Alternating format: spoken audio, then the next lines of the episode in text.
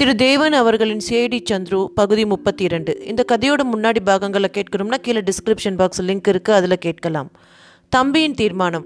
மனத்தின் இயல்பு ஒரு புரியாத புதிர். இருவர் நல்லவர்களாகவோ கெட்டவர்களாகவோ ஒரு மனத்தினராகவோ வெகுகாலம் வாழ்ந்திருக்கலாம் தொடர்பு கொண்டிருக்கலாம். அவர்கள் அண்ணன் தம்பிகளாக இருக்கலாம் இணைபிரியாத நண்பர்களாக இருக்கலாம் ஒரே தொழில் பங்குதாரர்களாக இருக்கலாம் உறுதியான பரஸ்பர நம்பிக்கையின் பயனாக பல காரியங்களை சேர்ந்தே சாதித்திருக்கலாம். ஆனால் இவர்களிடையே நம்பிக்கை கழட்டி கொள்ளும்படி எப்போதேனும் சந்தேகம் சிறிது உதித்து விட்டாலும் பிறகு நம்பிக்கை ஆடுகிற பல்லின் கதியையே அடையும். ஆட்டம் கண்ட பல் தரும் தொல்லை கொஞ்சம் நஞ்சம் இல்லை ஓயாத வேதனை. மீண்டும் ஆட்டத்தை பரீட்சை செய்து பார்க்க வேண்டும் என்று துடிதுடிப்பு. அந்த பல்லின் பலத்தை அடிக்கடி சோதனை செய்ய வேண்டும் என்ற கட்டுக்கடங்காத ஆவல். கடைசியில் பல் உதிர்ந்து விடும் வரை ஓய்ச்சல் ஒழிவில்லாத சேஷ்டைகள்தான். இதே நிலையில்தான் சுந்தரம் பிள்ளையும் தம்பியும் இப்போது தவித்தார்கள். சுந்தரம் பிள்ளைக்கு எண்ணற்ற காரியங்களை சாதித்து கொடுத்தவன் தம்பி. பிள்ளை அவர்கள் டெலிஃபோனை எடுக்க வேண்டியது. ஹலோ தம்பி பிள்ளை பேசுகிறேன் என்று ஒரு காரியத்தை சொல்ல வேண்டியது. எத்தனை பெரிய காரியமாக இருக்கட்டுமே. அப்புறம் அதை கட்டோடு மறந்துவிடலாம் சுந்தரம் பிள்ளை காரியம் நடந்துவிட்டது என்று சாந்தத்துடன் படுக்கையில் படுத்து தூங்கிவிடலாம் தம்பி நடத்தி வைப்பான். இதுதான் அவர்களுக்குள் ஏற்பட்டிருந்த வழக்கம். முதல் தடவையாக தம்பி காரியத்தில் தவறிவிட்டான். சங்கரன் தப்பியோட காரியம் தவறினது என்னவோ எதிர்பாராத ஒரு விஷயம். எனினும் கூட சுந்தரம் பிள்ளையின் மனதில் சந்தேகம் என்ற வித்து விழுந்துவிட்டது. அதை அவர் அடக்கி வைத்திருந்தால் கூட தம்பி அரண்டிருக்க மாட்டான். பிள்ளை கையோடு கையாக நாயரை தெரிவித்து விட்டார். நாயர் என்னும் பெயர் தம்பிக்கு நஞ்சு. தன் பரம எதிரியாக அவனை தம்பி கருதினான். ஒரு காலத்தில் தன்னை சுந்தரம் பிள்ளை காலை வாரிவிட எண்ணினால் இந்த நாயரையே கருவியாக உபயோகிப்பார் என்று அவன் எதிர்பார்த்திருந்ததும் உண்மை. அதிலும் தவறில்லை. இப்போது சந்தேகம் என்ற நஞ்சு அவன் நெஞ்சிலே தினவை உண்டாக்கியது. இந்த சந்தேகம் உண்மைதானா? என்று சோதனை செய்ய பார்க்க விரும்பினான். தாமோதரன் அவன் கையில் அகப்பட்டான். அதில் சுந்தரம் பிள்ளை திருப்தி காட்டவில்லை. தாமோதரத்தை உபயோகித்துக் கொள்ளலாம் என்ற நிலையில் கூட தம்பியை பார்த்து அவர் ஒரு புன்னகை செய்யவில்லை. அந்த புன்னகைக்கு காத்திருந்த தம்பி ஏமாற்றத்தால் புழுங்கினான். இந்திராவை கொண்டு வந்து வைத்தது அவள் தப்பியோட முனைந்ததும் இரண்டையும் அவன் தூரவிருந்தே கவனிக்க வேண்டியிருந்தது. அருகே நெருங்க அவனுக்கு அதிகாரம் கொடுக்கப்படவில்லை. எப்படியேனும் சங்கரனை அணுகி என்று மறக்க முடியாதபடி தாக்க வேணும். தன்னை ஆட்டி வைத்த ஆட்டத்துக்கு பழிக்கு பழி வாங்க வேணும் என்ற ஆசை பூர்த்தி கூட அடைய முடியாதபடி அவனை ஒதுக்கிவிட்டார்கள் இடையில் இரண்டொரு முறை சுந்தரம் பிள்ளையின் முன்னிலையில் அகஸ்மாத்தாக அவன் எதிர்பட நேர்ந்தபோதும் அவர் முகத்தை சுழித்து அப்புறமாக திருப்பிக் கொண்டது தன் மீது வீண் பகை கொண்டிருக்கிறார் என்ற எண்ணத்தையே ஊர்ஜிதம் செய்தது. தம்பிக்கு ஆத்திரம் பிறந்துவிட்டது விரைவில் எஜமான துரோகம் செய்ய துணியும் அளவுக்கு அது வளர்ந்தது. அவன் உடனே செய்யக்கூடியது ஒன்று இருந்தது. சுந்தரம் பிள்ளைக்கு வேறு வகையில் தொல்லை கொடுக்க வேண்டும் என்பதே அந்த எண்ணம். அது பற்றி தீவிரமாக யோசனை செய்தான். அவன் மணக்கண் முன் முதல் முதலாக எழுந்த உருவம் சுந்தரியினுடையது கிட்டத்தட்ட அவனுடைய நிலையில்தானே அவளும் இருந்தாள். சுந்தரி அன்று ஆசை நாயகி இன்று அவள் ஸ்தானத்தில் இந்திரா புகுந்திருக்கிறாள். தம்பிக்கு பதில் நாயர். சுந்தரிக்கு பதில் இந்திரா. ஏன்? தம்பியும் சுந்தரியும் சேர்ந்து தங்கள் குறைகளுக்கு பரிகாரம் காணக்கூடாது. சுந்தரியுடன் அவன் பேசுவதில் இதுவரையில் தடை ஏதும் இல்லை அவனுக்கு. தம்பியின் வரவு சுந்தரிக்கு ஓரளவு ஆறுதல் அளித்தது என்று கூட சொல்லலாம். தம்பி இந்திராவை பற்றி கூறியதில் முதல் பாதி அவள் அறிவாள். செங்கல்வராய பிள்ளையின் மகள். இப்போது சுந்தர பிள்ளையின் திட்டங்களில் ஏற்பட்ட சில தவறுகளின் காரணமாக அவளை நிர்பந்தமாக கொண்டு வர வேண்டியிருக்கிறது என்று அவள் அறிந்து கொண்டிருந்தாள். சிஐடி சந்துரு என்ற பிரபல துப்பறிபவனுடைய விரோதம் இதனால் ஏற்பட்டுவிட்டது. என்றாவது சில அபாயங்கள் அதன் மூலம் விளையலாம் என்றும் மனதிற்குள் பயந்தாள். சுந்தரம் பிள்ளை அடிக்கடி அவன் கிடக்கிறான் என்று சந்துருவை அலட்சியமாக பேசினாலும் கண்களின் ஆழத்தில் சிறிது அச்சம் இருந்தது என்பதை கவனிக்க தவறவில்லை. தம்பி கொண்டு வந்த செய்திகள் அவளை உண்மையிலேயே கலவரப்படுத்திவிட்டன. சுந்தரம் பிள்ளை இப்போது ஏற்படுத்தி கொண்டிருக்கிற விரோதங்கள் அவரை கவிழ்த்துவிடும் என்று பயங்காட்டினான். தவிர நாயர் சமாச்சாரம் அவனுக்கு தெரியும். அவன் பேச்சை சுந்தரம் பிள்ளை நம்புகிறார். அவன் வேலை செய்கிறான் என்பதும் உண்மை. ஆனால் கத்தியின் முனையை இவர் மேலும் திருப்ப தயங்க மாட்டான் அவன். எங்கே காசு அதிகம் கிடைக்கிறதோ அந்த கட்சி பேசுவான். இருதயம் என்பதை காட்டவே மாட்டான். அப்பேற்பட்ட ஆட்கள் தான் தேவை அவருக்கும் என்றான். சுந்தரிக்கு நாயரிடம் நல்ல அபிப்பிராயம் இல்லை. அவள் ஒருத்திக்குத்தான் தெரியும் நாயரின் உள் அந்தரங்கம். சுந்தரம் பிள்ளையின் முன்பு அவர் கண் பார்வையில் நாயாக ஒடுங்கி கிடப்பான் தலைகுனிந்து நடப்பான் பக்தனாக வேஷம் போடுவான். ஆனால் பிள்ளை பார்க்காத சமயம் சுந்தரியை அவன் நோக்கும் கண் பார்வையை அவள் சந்தித்திருக்கிறாள். அதில் எத்தனை விஷம் துர் எண்ணங்கள் துரோக சிந்தனை எல்லாம் அண்டி கிடந்தன என்று எடை போட்டே வைத்திருந்தாள். சுந்தரம் பிள்ளை என்று சக்தியை இழந்து விடுகிறாரோ? தமது பலகீனத்தை வெளிப்படுத்துகிறாரோ? அன்றே நாயரின் அடிமையாக அவள் மாற வேண்டியது ஒரு கஷ்டகாலம் உண்டென்று அவள் உணர்வை எச்சரித்தது. முன்பு எப்போதேனும் இதை சுந்தரம் பிள்ளையிடம் அவள் கூறியிருந்தால் அவர் நாயரை ஒதுக்கியிருப்பார். இன்று சுந்தரியே ஒதுக்க திட்டங்கள் போட்டு பகிரங்கமாக பேசும்போது அவர் காதில் இது ஏறுமா? அவள் அவமானப்படுவது ஒன்றுதான் மிகுதியாக இருக்கும். தம்பி கூறிய இரண்டாவது விஷயம் அவளை மேலும் கலவரப்படுத்தியது. இந்திரா வெகு விரைவில் சுந்தரியின் ஸ்தானத்தை எட்டிவிடுவாள் என்பதே அது. தம்பி பக்குவமாக சொன்னான். இனி நீ செய்வதெல்லாம் பேசுவதெல்லாம் கேட்பதெல்லாம் சுந்தரம் பிள்ளைக்கு குற்றமாகவே இருக்கும். பார்த்து கொண்டு வா என்றான். அதையும் தான் பார்த்து விடலாம் என்றால் சுந்தரி சீறிக்கொண்டு. அவள் முகத்தில் கோபம் ஜுவலித்தது. நாளைக்கு காலையில் இந்திரா இந்த மாளிகைக்கு வந்து விடுவாள். சுந்தரம் பிள்ளையை வாய் நிறைய திட்டுவாள். அதையெல்லாம் வாழ்த்தாக ஏற்றுக்கொண்டு உன்னை அவள் எதிரில் அவமானம் செய்வார் சுந்தரம் பிள்ளை எப்படி இருக்கும் பார்க்கலாம். அப்படி அவர் இந்திராதான் தமக்கு வேண்டும் என்றால் வெளிப்படச் சொல்லிவிடட்டும். நான் நாளைக்கே வெளியேறி விடுவேன். எங்கோ எப்படியோ பிழைத்துக் கொள்கிறேன். நீ குழந்தை மாதிரி பேசுகிறாய். அப்படி உடனே நீ தேவையில்லை என்றும் இந்திராதான் வேண்டும் என்று தள்ளிவிடுவானா? கொஞ்சம் கொஞ்சமாக உன்னை இல்லாத சங்கடங்களுக்கெல்லாம் உட்படுத்தி வாட்டி வதக்கி ஈட்டிகளால் குத்துகிற மாதிரி பேசி நீயாகவே நான் போகிறேன் என்று கதற வைத்து அப்புறம் அனுப்புவான். அதற்குள் நீ திராணி செத்து அழகு ஒழிந்து முக்காலை மூணு வீசம் பிரேதமாக போய்விடுவாய். நான் என்ன செய்யலாம்? எனக்கு வேறு வழியே இல்லையா? கேட்டு விடட்டுமா அவரை? கேட்டால் உடனே ரகலைதான். பதிலொன்றும் கிடைக்காது. நாம ஏதேனும் ஒரு வழி செய்து கொண்டு விட வேண்டியதுதான். இருப்பதற்கா? போவதற்கா? நான் ஒலிக்காமல் சொல்லிவிடட்டுமா? எனக்கு இனிமேல் சந்திரவிடமிருந்து சுந்தரம் பிள்ளை தப்புவார் என்ற நம்பிக்கை இல்லை. இன்று இல்லாவிட்டால் அடுத்த வாரம் அவன் வந்துவிடப் போகிறான் இங்கே. தாமோதரன் அவனுடன் ஒரு ஆள். சங்கரன் இந்திரா செங்கல்வராய பிள்ளை ஆக ஐந்து பேரை எத்தனை நாள் பூட்டி வைக்க முடியும்? எந்த மூளை முடுக்கிலாவது ஒரு சிறு செய்தியை பிடித்து கொண்டு வந்து சந்துரு சுருக்கை மாட்டி விடுவான் முன்னாடி நான் சந்துருவை கண்டு பேசிவிடலாமா என்று நினைக்கிறேன். இன்னும் முடிவு செய்யவில்லை. சுந்தரி தன் கட்டை விரலை வெடுக் வெடுக் என்று கழித்து கொண்டிருந்தாள். நீ சொல் இப்போது என் கதி என்று கேட்டாள்.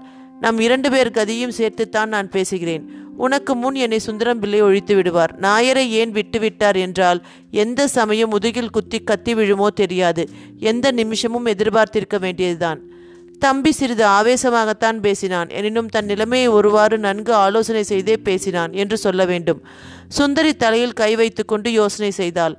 ஒரு காலத்தில் சுந்தரம் பிள்ளையின் துணைவி என்ற வகையில் அவர் பலம் மிக அதிகமாக இருந்தது. சுந்தரம் பிள்ளையே அவருக்கு சுசுஷ்ரை செய்தால் அவள் பேச்சிற்கு செல்வாக்கு மிகுந்து காணப்பட்டது. இன்று சுந்தரம் பிள்ளையிடமிருந்து பிரிந்து விடும்போது அவள் பலவீனம் எத்தனை மோசமானது என்பதை யூகித்தாள். அவள் ஓடினால் கூட திரும்பி இழுத்து வந்து கட்டி வைத்து சவுக்கடி கொடுக்கும் சக்தி பிள்ளைக்கு உண்டு என்பதை உணர்ந்தாள். அந்த நிலையில் அவள் நடுங்கினாள். செய்வதை மிகவும் ஜாக்கிரதையாக செய்ய வேண்டுமே என்று கேட்டாள் சுந்தரி. எனக்கு தெரியாதா? என்றான் தம்பி. பிறகு நான் வருகிறேன். எச்சரிக்கையாக இருக்க வேண்டும் என்பதற்காகவே வந்தேன் என்றான். சுந்தரியுடன் பதினைந்து நிமிஷம் பேசிவிட்டு தம்பி வருவதை நாயர் கவனித்தான். ஆனால் இப்படி ஒரு சம்பாஷணை அவர்களிடையே நடக்கும் என்பதை அவன் எதிர்பார்க்கவில்லை. தம்பியின் நடவடிக்கைகளிலிருந்து அவன் யாரையும் சந்தேகிக்கவில்லை என்று தீர்மானமே நாயர் செய்திருந்தான். சுந்தரி மிகவும் கலங்கிவிட்டாள். சஞ்சல மனத்துடன் அன்றெல்லாம் உலாவினாள்.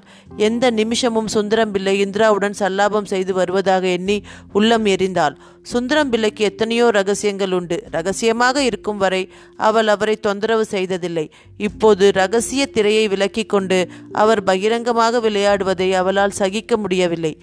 மாலையில் ஒரு யோசனை உதயமாகியது. சிஐடி சந்துருவிடம் இருவரை அனுப்பி அவனை விலைக்கு வாங்கிவிட செய்யப்படும் யோசனை அவள் காதுக்கு எட்டியது. ஏன் சந்துருவை கூப்பிட்டு ஜாக்கிரதை என்று எச்சரிக்கக்கூடாது என்று சிந்தனை செய்தாள். அது துரோகமில்லை என்றது அவள் மனசாட்சி. ஏதேனும் ஒரு தனி இடத்துக்கு அவனை தருவித்து தான் இன்னார் என்பதை கூறாமலே ஒரு கோடி காட்டிவிட்டால் என்ன?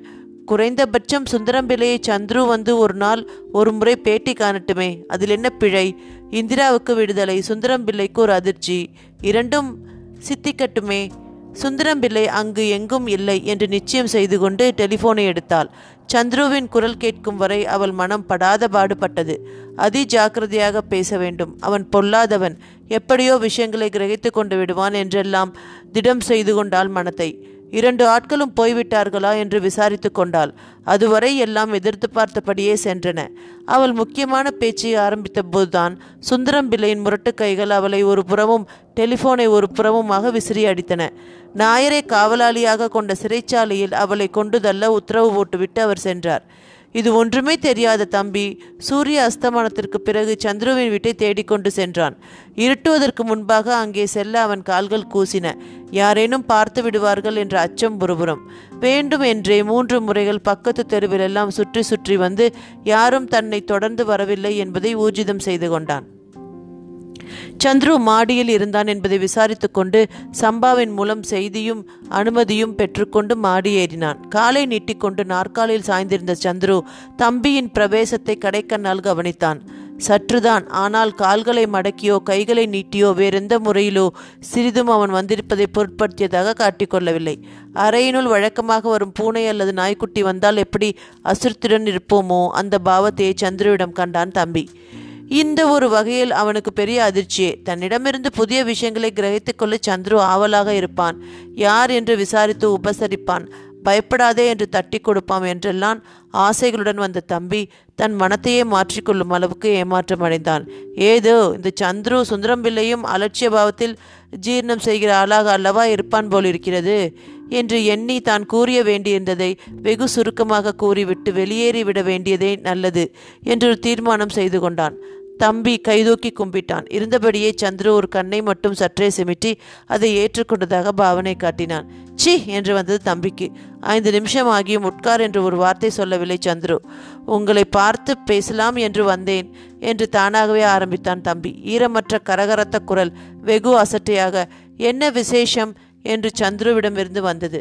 தம்பி தானாக அருகில் நெருங்கினான். இப்போது நீங்கள் ஒரு கேஸில் வெகு மும்முரமாக இருக்கிறீர்கள் என்று அறிந்து கொண்டேன். உனக்கு தெரிந்து ஒன்று என் கணக்குப்படி ஒன்பது. எந்த கேஸை பற்றி நீ என்னிடம் பேச வந்திருக்கிறாய் என்று நான் கண்டேன். ஒரு முறை தம்பி மூச்சை உள்ளுக்கு வாங்கி கொண்டான். அடுத்த பேச்சு பேசாமலே திரும்பி விடலாமா என்று கூட அவனுக்கு தோன்றியது. வந்தது வந்துவிட்டோம். இரண்டு வார்த்தையோடு போகலாம் என்று மறுபடி எண்ணி ஒரு தோல்பை விஷயமாக நீங்கள் வேலை செய்கிறீர்கள் அல்லவா? என்றான். நான் அதை நிறுத்திவிட்டேனே. இப்போது அது எனக்கு பழைய கேஸ். இருக்கலாம். அந்த பங்களாவில் இரண்டு பேர் காணாமல் போயிருக்கிறார்கள் அல்லவா? அவர்கள் விஷயமாக மேற்கொண்டு தகவல் கிடைத்திருக்குமா என்றுதான். தகவல் கிடைத்திருந்தால் நான் உன்னிடம் சொல்வேன் என்று நினைத்து வந்திருக்கிறாயா? அப்படி என்றால் வேண்டிய தகவல் கிடைத்திருக்கிறது. ஆனால் ஒன்றையும் உன்னிடம் சொல்லுவதற்கில்லை. நீ யார் என்று என்னிடம் அறிமுகம் செய்து கொண்டு வீண் பொழுது போக்க வேண்டாம். உன்னை எனக்கு தெரியும். எதற்கு இங்கு வந்திருக்கிறாய் என்று கூட நினைத்தேன் என்றான் சத்ரு கண்டிப்பாக. இந்திரா எங்கிருக்கிறாள் என்று நான் சொல்லலாம் என்று வந்தேன். தேவையில்லை எனக்கே தெரியும். தவிர அதை கண்டுகொள்ள ஒரு ஆள் வேலை செய்து கொண்டிருக்கிறான். அவனுக்கு நான் கூலி கொடுக்கப் போகிறேன். உன்னிடம் நான் அதை எதிர்பார்க்கவில்லை. செங்கல்வராய பிள்ளை என்ன சங்கடத்தில் இருக்கிறார் தெரியுமா? சங்கடப்படுகிற காலம் வந்தால் படட்டும். எனக்கு அந்த சமாச்சாரம் தேவையில்லை. அப்புறம் நேற்று ராத்திரி ஒரு ஆசாமி உங்களுக்கு டெலிஃபோன் செய்தான். நீங்கள் பேசினீர்களோ என்னவோ சங்கரன் என்ற அந்த ஆளும் இப்போது இவர்களைப் போலவே சங்கடப்படுகிறான். சங்கரனை பற்றி நான் கவலைப்படவில்லை. அதிர்ஷ்டமும் ஆயிலும் இருந்தால் அவன் தப்பித்துக் கொள்வான். உங்களுக்கு உபக உபகாரமாக இருக்கலாம் என்று வந்தேன். உதறி விடுவதென்றால் நான் போய்விடுகிறேன். சந்துரு எழுந்து உட்கார்ந்தான். உன்னை நான் இருக்க சொன்னேனா? உனக்கு நான் சொல்லி அனுப்பினேனா? அல்லது உன் தயவு தேவை என்று கேட்டேனா? நீ தாராளமாக எப்போதோ போயிருக்கலாம். நில் உனக்கு தெரியாத சமாச்சாரம் எனக்கு ஒன்று தெரியும் கேட்கிறாயா?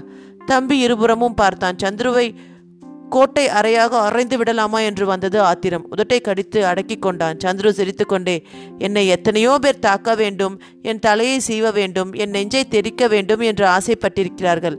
அதற்கெல்லாம் நான் தயாராக இருந்து விடுவது வழக்கம். நீ நுழைந்த போலதே நுழைந்த போதே நான் தயாராகிவிட்டேன் என்று தெரிந்து கொள். அப்புறம் நான் சொல்ல வந்த விஷயம் ஒரு ஸ்திரீ எனக்கு டெலிஃபோன் செய்தாள் ஐந்து நிமிஷம்தான் இருக்கும். அவள் என்னை தனியே கண்டு பேச வேண்டும் என்று விரும்பினாள். உன் மாதிரி என்று வைத்துக்கொள்ளேன் சில முக்கியமான விஷயங்கள் சொல்ல வேண்டும். எங்கே சந்திக்கலாம் என்று கேட்டாள். நான் பதில் கூறுவதற்குள் யாரோ அவள் வாயை பொத்தி டெலிஃபோனையும் பிடுங்கிவிட்டார்கள் உன்னுடைய சம்பந்தப்பட்ட கூட்டாளியாக இருந்தால் இங்கே காலதாமதம் செய்து கொண்டு நிற்காதே ஓடு. இந்த மாதிரி ஆபத்து சமயங்களில் கூட்டாளிகள் ஒருவரைக்கொருவர் காட்டிக் கொடுப்பது சகஜம். என்னை பற்றி என் கேஸை பற்றி மறந்துவிடு. யாராவது காத்திருந்து உன்னை பின்பற்றி வருகிறார்களா என்று கவனித்து கொண்டு ஓடு. சீக்கிரமாகட்டும். மேலே ஒன்றும் சொல்ல வேண்டாம். எனக்கு காது திடீர் என்று செவிடாகிவிடும். ஓடினால் நீயும் பிழைக்கலாம். ஒருவேளை உன் கூட்டாளியும் பிழைக்கலாம். ஜல்தி எனக்கும் தூக்கம் வருகிறது என்று முடித்து சந்துரு திரும்பி படுத்து கொண்டான். தம்பியின் உடல் வெடவெடுத்தது. சுந்தரி சுந்தரம் பிள்ளையின் அகப்பட்டு கொண்டு விட்டாளா? ஏதேனும் உளறியிருப்பாளோ? என்ற வேதனை இது. சந்துரு பொய் சொல்ல மாட்டான் என்று அவன் மனம் திடமாக நம்பியது. நிற்காமல் மடமடவென்று கீழே இறங்கினான். திரும்பி பாராமல் ஓடினான்.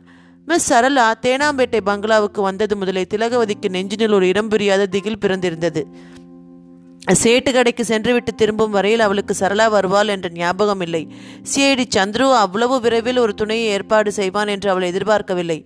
வீட்டினுள் காலடி வைக்கும் போதே சரளா என்ற ஒருத்தியின் கண்காணிப்பு ஆரம்பமாகிவிட்டது என்பதை அவள் உணர்ந்தாள். துணை என்பது பெயருக்குத்தான். உண்மையில் சரளா அவளுக்கு ஒரு காவலாகவும் இருந்து நடப்பனவற்றையெல்லாம் கவனிப்பாள் என்று இப்போதே புலனாகிவிட்டது. இத்துடன் இந்த பதிவு நிறைவு பெறுகிறது. இந்த சுவாரஸ்யமான கதையின் அடுத்த பதிவோடு விரைவில் உங்களை சந்திக்கிறேன். நன்றி வணக்கம்.